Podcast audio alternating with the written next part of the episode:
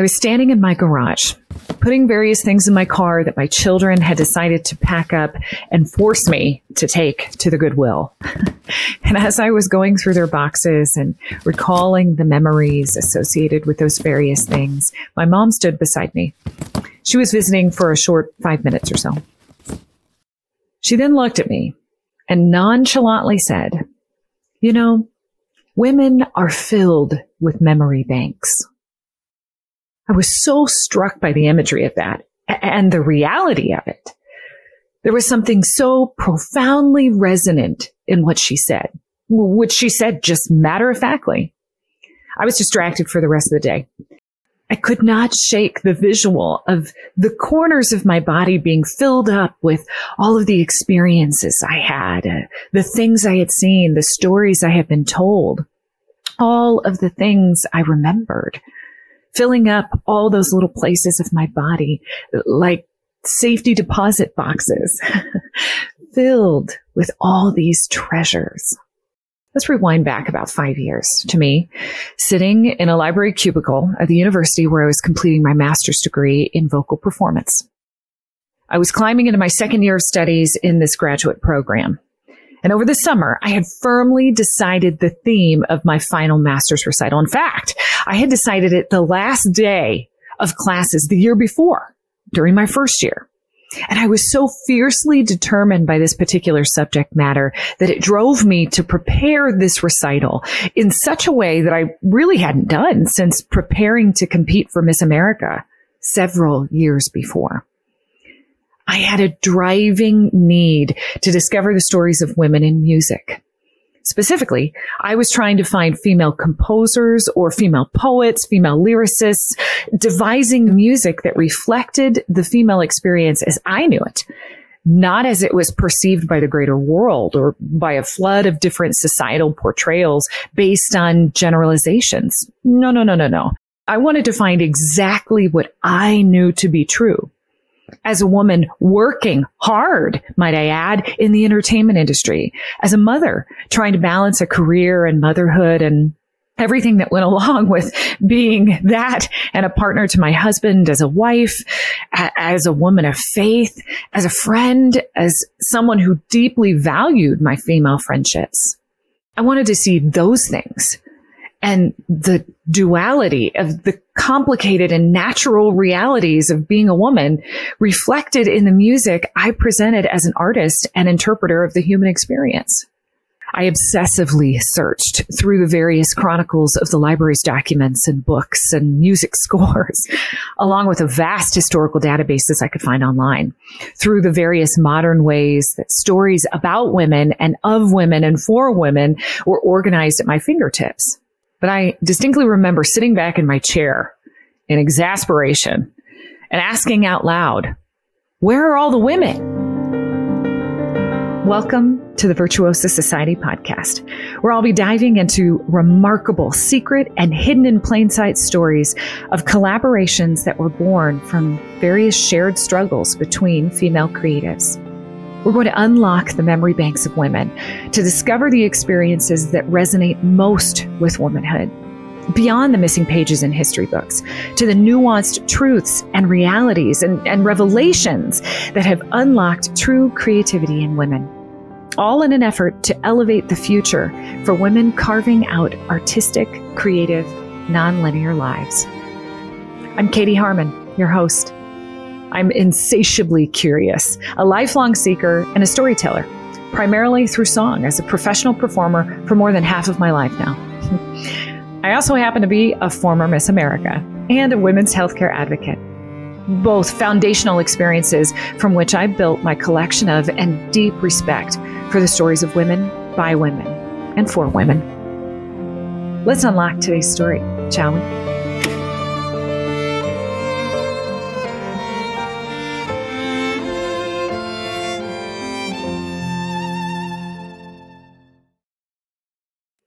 The year is 1625. It's a cool, bright February night, and I want you to imagine you're drawn by carriage down a wide tree lined avenue with the city gates of metropolitan Florence, Italy growing hazier in the distance behind you. Your carriage passes the threshold of a grand estate perched atop a hill, between the halves of a vast courtyard to a set of sprawling steps.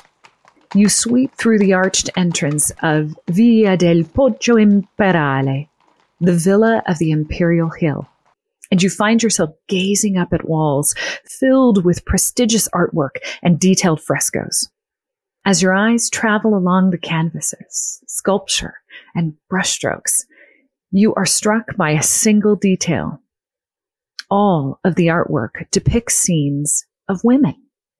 In fact, these are the faces, bodies, and stories of exemplary heroines from history, from the Bible, hagiography, which were politically motivated biographies written to idealize saints at that time, as well as the family lineage and lore of a particularly powerful cadre of noble women, the Medici princesses. Signs of what was once the abandoned site of the murder of Isabella de Medici at the hand of her abusive husband have been meticulously and expensively replaced with a decidedly gynocentric air of authority. You, are in the newly restored private retreat of Maria Magdalena de Austria, Grand Duchess Consort of Tuscany, now co-regent with her mother-in-law, Medici matriarch Christine de Lorraine. It was a woman's court in a man's world, and they were the beating heart. This particular night, nobility and invited guests were ushered onto a balcony with sweeping views of the grounds. For 75 minutes, they bore witness to a lavish spectacle where no expense was spared. Part opera, part ballet, and pure political theater.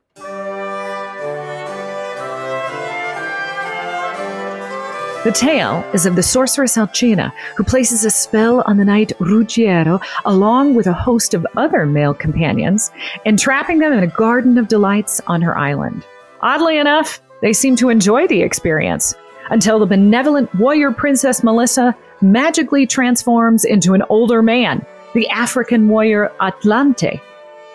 And she sneaks onto the island to awaken Ruggiero from his stupor, strongly encouraging him to return to battle and to his duty to his wife, Bradamante, to continue their family lineage.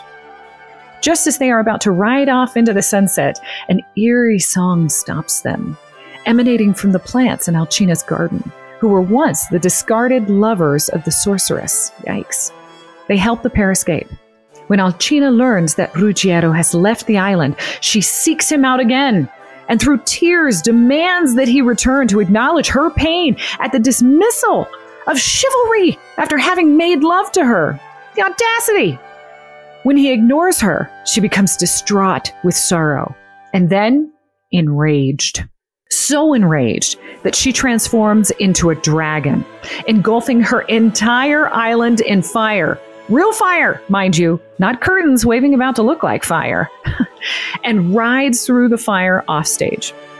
Then the story takes an even more interesting turn when Melissa, transformed back into a woman, by the way, returns to the charred remains of Alcina's island to rescue the plants aka the former lovers of Alcina, by turning them back into men. After a set of graceful dances, the scenery parted to reveal an extraordinary balletto a cavallo, where 24 horsemen performed a horseback ballet, framing the final scene where Melissa triumphantly rode a cart drawn by centaurs among the horses and riders. End scene. Exciting, right? Hundreds of workers had been employed to bring La Liberazione di Ruggiero dall'isola d'Alcina, or the liberation of Roger from the island of Alcina, to life for Maria Magdalena's guests, including singers, instrumentalists, painters, architects, seamstresses, carpenters, masons, and many, many more. As was typical for the court spectacles of the day, especially in Florence. Mind you, this was the epicenter of the Italian Renaissance, known the world over for profound advancements in painting, architecture, sculpture, literature, music, philosophy, science, technology, and exploration. It was a period of prolific collaboration between artists, thinkers, and creators. But there is something very atypical about one particular member of the Medici staff, as well as for the time period at large.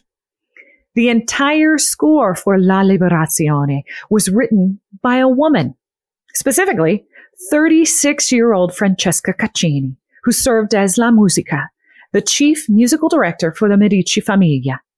She was the darling of the woman's court and an integral cog in the political wheel of the Medici princesses. Francesca was personally appointed to the position by Christine de Lorraine in 1607, having not only been in the right place at the right time for this kind of unprecedented appointment, but also possessing exceptional skill and intelligence, setting her apart from her contemporaries, male or female. Although Francesca's father, Giulio Caccini, was once the second highest paid composer and musician on staff for the Medicis, nepotism benefits were only reserved for the nobility. Francesca earned her position through the early prowess she showed for singing and composition, as well as Latin, rhetoric, poetics, geometry, astrology, philosophy, contemporary languages, humanistic studies, and Greek. Wow. By the time she was 13, she was appearing in traveling productions of her father's work. While in Paris, after hearing her sing, French King Henry IV declared her to be the best singer and tried to snap her up for the French court. But her father couldn't let his prized pupil be traded to the French. Ah! So Francesca found herself back in Florence. But her time in France proved to be auspicious as it broadened her vast education to include how to survive the high politics and sexual intrigue of the elite families for whom she would most likely work. In other words, keep your standards high and your pen at the ready. As La Musica for the Medici, she blossomed from star performer to a busy teacher with a full roster of successful singer students even collaborating with Michelangelo Buonarroti, the great nephew of that Michelangelo, to create new material for her singers from his poetry. Pretty cool.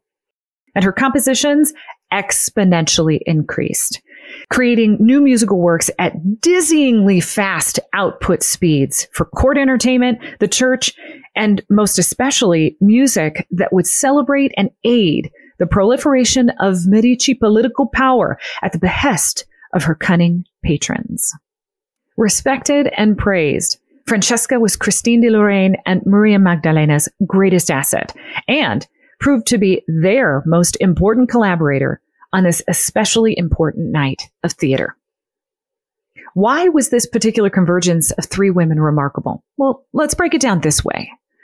The Medicis came to power as banking magnates, and through the shrewd, sometimes shady, and frequently violent dealings of its patriarchal lineage, became a political dynasty in Tuscany between 1434 and 1737. After Christine de Lorraine was widowed by the death of the Grand Duke of Tuscany, Ferdinando I, in 1609, she used her position as regent to secure the safety of the Medici princesses through the arrangement of marriages and safe placement of the unmarried women of the courts in convents, which she personally oversaw the building and management of.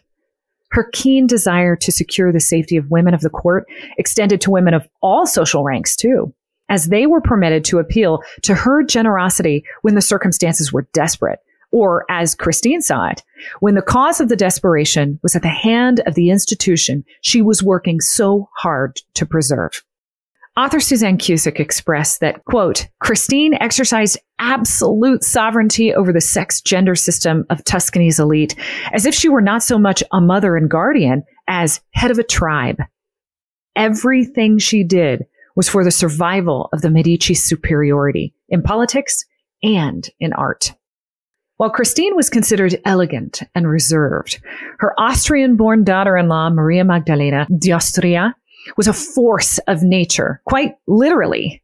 She was described as, quote, an enthusiastic dancer, horsewoman, and huntress, with claimed court biographer Cristoforo Bronzini claiming, quote, so accustomed her white hand to bend the bow and aim arrows and balls of lead in hunting that Few people could equal her.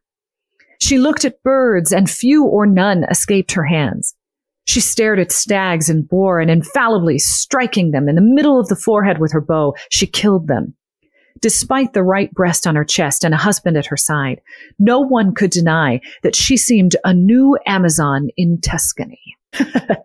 I found it particularly hilarious that the court made special note of Magdalena being humorally hot, aka she sweat a lot, which circulated rumors that she wouldn't be able to have children. What? Did she ever prove them wrong by birthing eight children in her first 10 years to Grand Duke Cosimo II, five boys and three girls? Maria Magdalena was an especially attentive and exacting patron of the arts. Thus, the extensive renovation of her private villa and the ornate art depicting female empowerment on the ceilings and the walls. Cusick goes on to say this about Magdalena.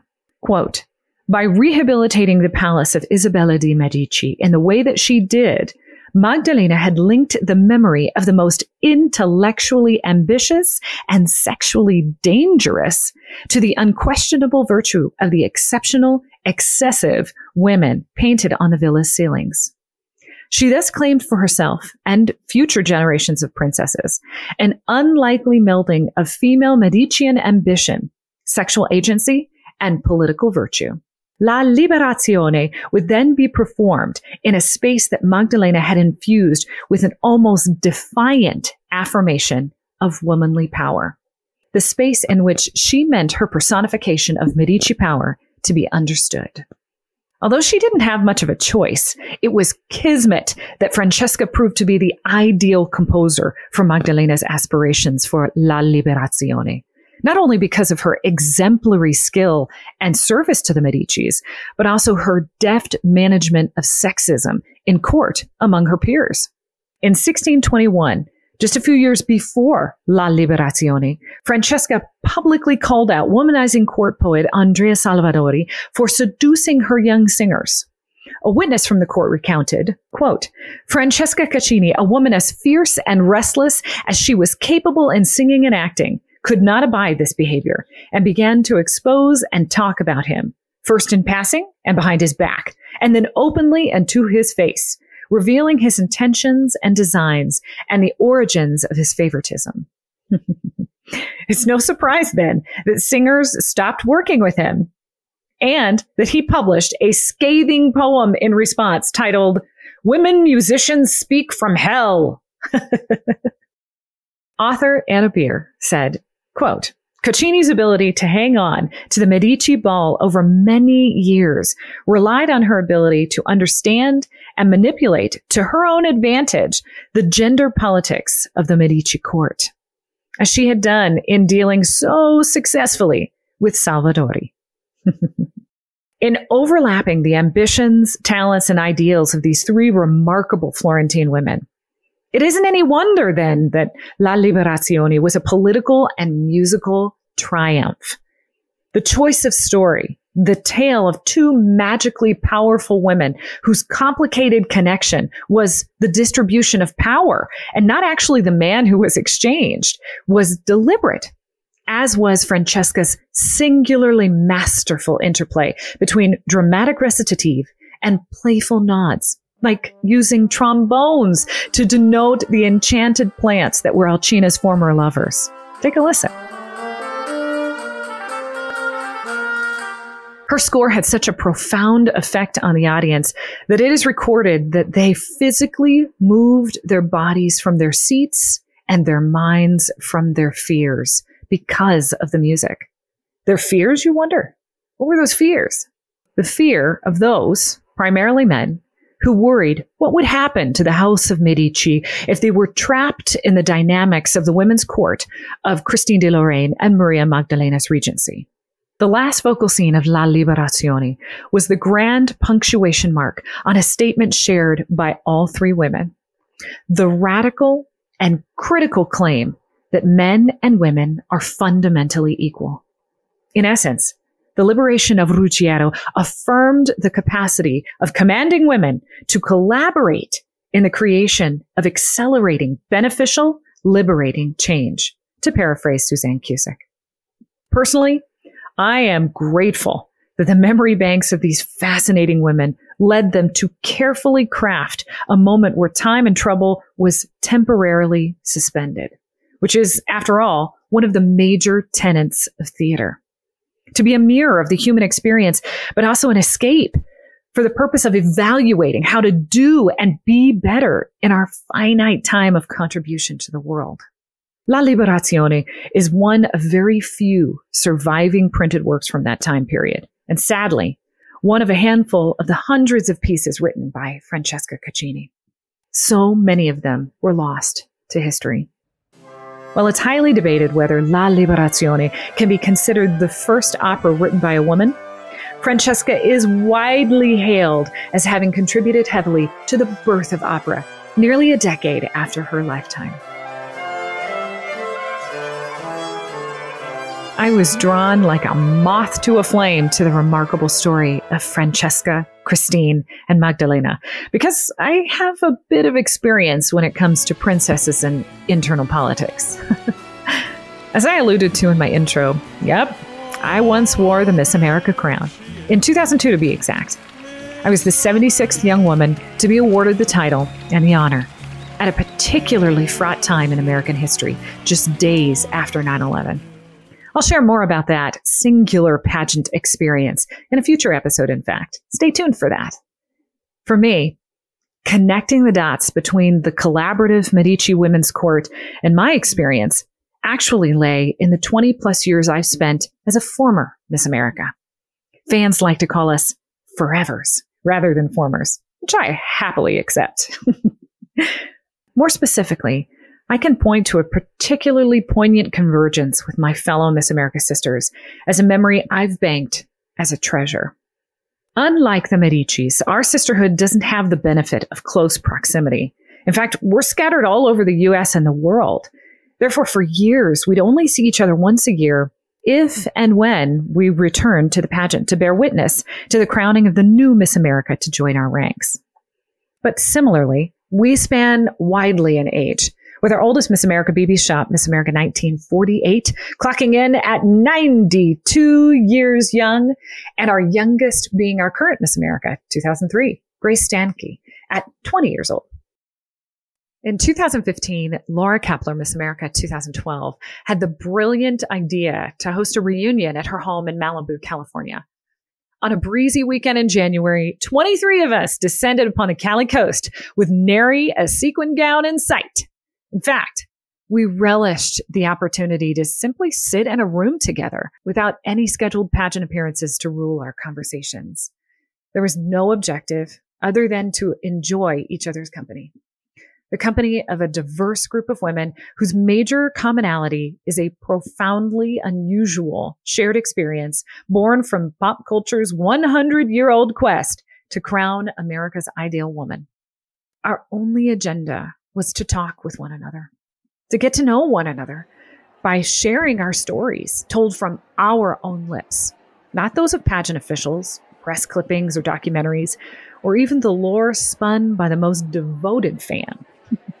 but a little order was definitely necessary. As you can imagine, we can talk. we were trained to talk confidently, talk well, and talk often as one of the primary tenets of the job of Miss America. Just imagine the symphony of sound when you fill a room with Miss Americas.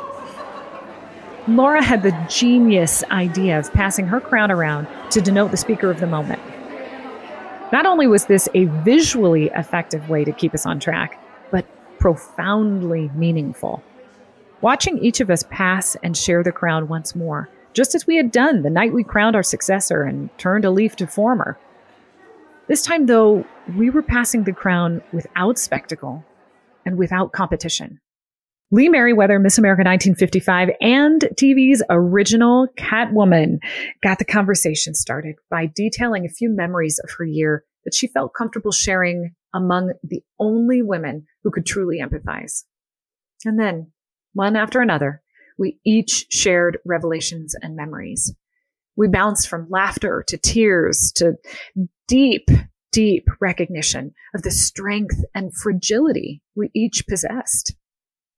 I sat down with Laura recently to reminisce about that reunion in 2015 and also to draw some really interesting parallels between our experience and that of the Medici princesses. Take a listen. Mm-hmm. I want to hear your thoughts about that. What drove you to wanting to have that reunion in the first place and to pass the crown around and and to do what you did? I think I viewed the value of the experience in the experience of the other women that went before me. Mm-hmm. And there was a, there is always probably, unfortunately, going to be a lot of turmoil within the organization and the performers, mm-hmm. and I need to get into that. But I sort of had this like idea where I could get involved in the organization or I could spend my energy in the women that yeah. I shared this experience with. And I don't really know why I wanted to have the reunion. I just sort of like was on this mission. I had the idea and I was like, I just want to make it happen.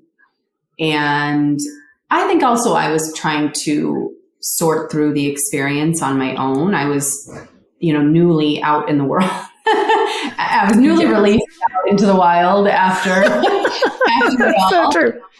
Um, maybe it was like a year, and it had to be like a couple years after, mm-hmm. two or afterwards, and um, yeah, and so I, I just wanted to gather everyone, and I think I just saw the value in all of us and all of us being together and that's where I continue to hold my value is within the women that have experienced this. Yes. Um, because it's such a unique experience and it's so much deeper than what may meet the eye. And that was what I really wanted to experience and get to. Mm-hmm. And I think it, it translated in, in the, in the way of this reunion. And it was really wonderful.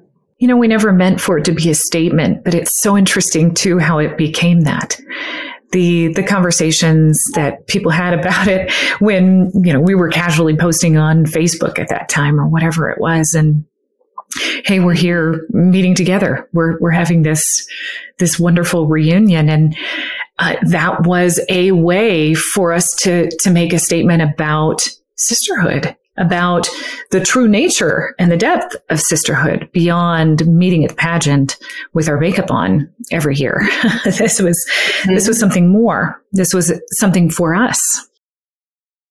What kind of power lies in the experience when women collaborate? I think about the power differentials in the world and I find it so ironic because women literally give life and grow life. And I often wonder mm-hmm. if we experience this inequality because if women were truly to come together, mm-hmm. the power that we hold when we are together is too much. Mm and and it's something that we've never experienced but i know we will and the power that we held and i don't say power in like um a dominating way i say power in like yeah. strength and source and yes creativity mm-hmm. you know mm-hmm. options expanded to options to different yeah. options different ways of living mm-hmm. and understanding understanding and loving. And I think the reason yes. that women are so powerful when we come together is because we lead from our heart. Yes. And when you do that, you can't go wrong. Mm-hmm. And yeah. I think that's what we all experienced in that in that reunion was we all came with our hearts wide open. We didn't know what to expect. True. We didn't have to perform. We didn't that's have right. to put on fancy clothes and wear makeup. We came as ourselves. And that's when it really became powerful, you know? Yeah, absolutely. And I think that that's the secret sauce too f- behind uh, women collaborating, right? Is when you take that nature or that, that it's not even nature. I don't think it is within our nature to constantly want to be compared. we don't want that. No. We that that has been that has been amassed in the behavior of women for too long, far too long. Mm-hmm. And just by the inherent nature of, of what we experienced in competition, it's hard. It was hard to let that go, right? It was hard from year to year when you return as a former to the pageant to let mm-hmm. go of the need to still be in competition.